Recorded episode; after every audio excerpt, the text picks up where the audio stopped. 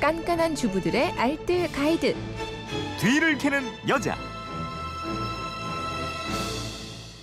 네, 삶의 지혜를 공유하는 시간입니다. 뒤를 캐는 여자 오늘도 곽지연 리포터와 함께합니다. 어서 오세요. 네, 안녕하세요. 휴대폰 뒷번호 6396님인데 집안에 냄새 제거하는 방법 좀 알려주세요.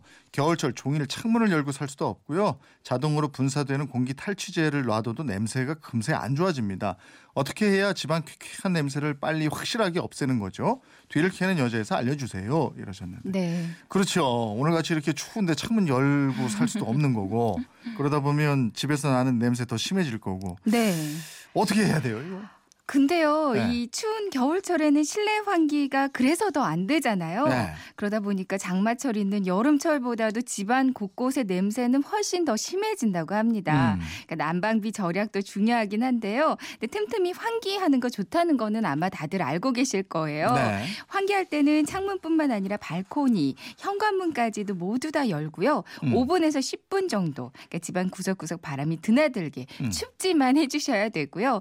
특히 오전 10시 에서 오후 4시 사이에 하루에 서너 차례 정도 환기를 해주면 냄새 잡는 데는 효과가 있습니다. 음, 열긴 열어야 되는 거예요. 열긴 열어야 네. 돼요. 집안 냄새 없앤다고 방향제 뿌리고 이러는 분들도 있는데 이건 오히려 안 좋을 것도 같은데. 그렇죠. 이 과도한 향기가 나는 휘발성 유기 화합물인 방향제, 냄새를 근원지에서 제거해 주는 게 아니라 살짝 덮어주는, 감춰주는 거잖아요. 네. 결국 방향제 냄새와 키키한 그 집안 냄새가 섞이면서 더 참을 수 없는 냄새가 찌들어 버리는 경우가 음, 많이 있습니다. 음. 그러니까 화학 방향제 대신에 천연 방향제 이용하는 게 겨울철에는 더 좋고요. 네. 또 탈취제를 사용한다면 뭐 옷장용, 주방용, 화장실용 이렇게 각각 다른 향의 탈취제를 사용하면 음. 냄새가 섞이면서 더 좋지 않은 냄새 날 수 있으니까 네. 이것도 주의하시는 게 좋겠어요. 그 화장실 지금 잠깐 얘기하셨는데 네. 이쪽 환기 어려워요. 네? 맞아요. 근데 여기가 환기가 어렵잖아요. 네. 그래서 방법은 청소예요. 아. 청소를 자주 해줄 수밖에 없는 것이거든요. 청소를 하지 않으면 물이 고여서 썩은 냄새가 날 수밖에 네. 없습니다.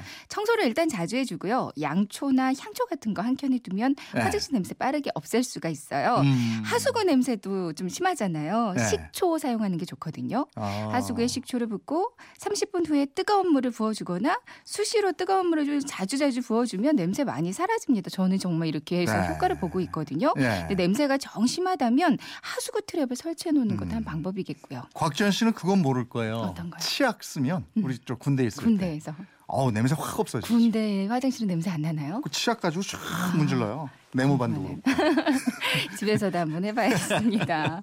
주방은 어때요, 주방? 주방 싱크대 물때 껴서 생기는 특유의 냄새가 있어요. 네. 이때는 소금이 효과적이거든요. 굵은 소금을 약간 물에 풀어서 싱크대 닦으면 효과가 있고요. 네. 쓰고 남은 레몬 껍질을 냉동실에 살짝 얼렸다가 음식물 쓰레기통에 함께 넣어두면 악취가 많이 사라집니다. 음. 우엉 삶은 물 있잖아요. 이거를 분무기에 담아서 싱크대 방향제처럼 뿌려주면 이것도 냄새 제거하는데 아주 효과적이에요. 음. 거실은 어 떻게 해요? 이건 뭐 음식, 뭐 담배는 요즘 안 피니까 음. 커튼, 카펫, 뭐 온갖 냄새 다 모이는 데가 또 그렇죠. 거기잖아요. 그래서 천연 방향제가 필요한 곳이 또 거실이거든요. 네.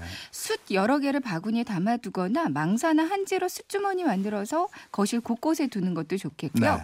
요리하고 나서 냄새가 빠지지 않을 때 냄비에다가 주전자, 냄비나 주전자에 과일 껍질 넣고요 끓이면 냄새 정화에 좋습니다. 음. 그리고 커피 찌꺼기 있잖아요. 네. 이것도 물에 넣고 끓이는 것도 냄새 제거하는데 아주 효과가 있어요. 음. 거실 카펫은 굵은 소금이나 베이킹 소다 뿌려두고 한 시간 후에 청소기로 빨아들이면 그 카펫의 퀴퀴한 냄새를 네, 제거할 네. 수가 있습니다. 맞아, 그렇더라고. 네. 현관도 또 퀴퀴한 냄새 나요. 네, 그러니까요. 환기가 역시 중요하겠고요. 음. 땀이 찬 신발 바로 신발장 안에 두지 말고 잠깐이라도 말렸다가 신발장에 넣는 게 좋겠어요.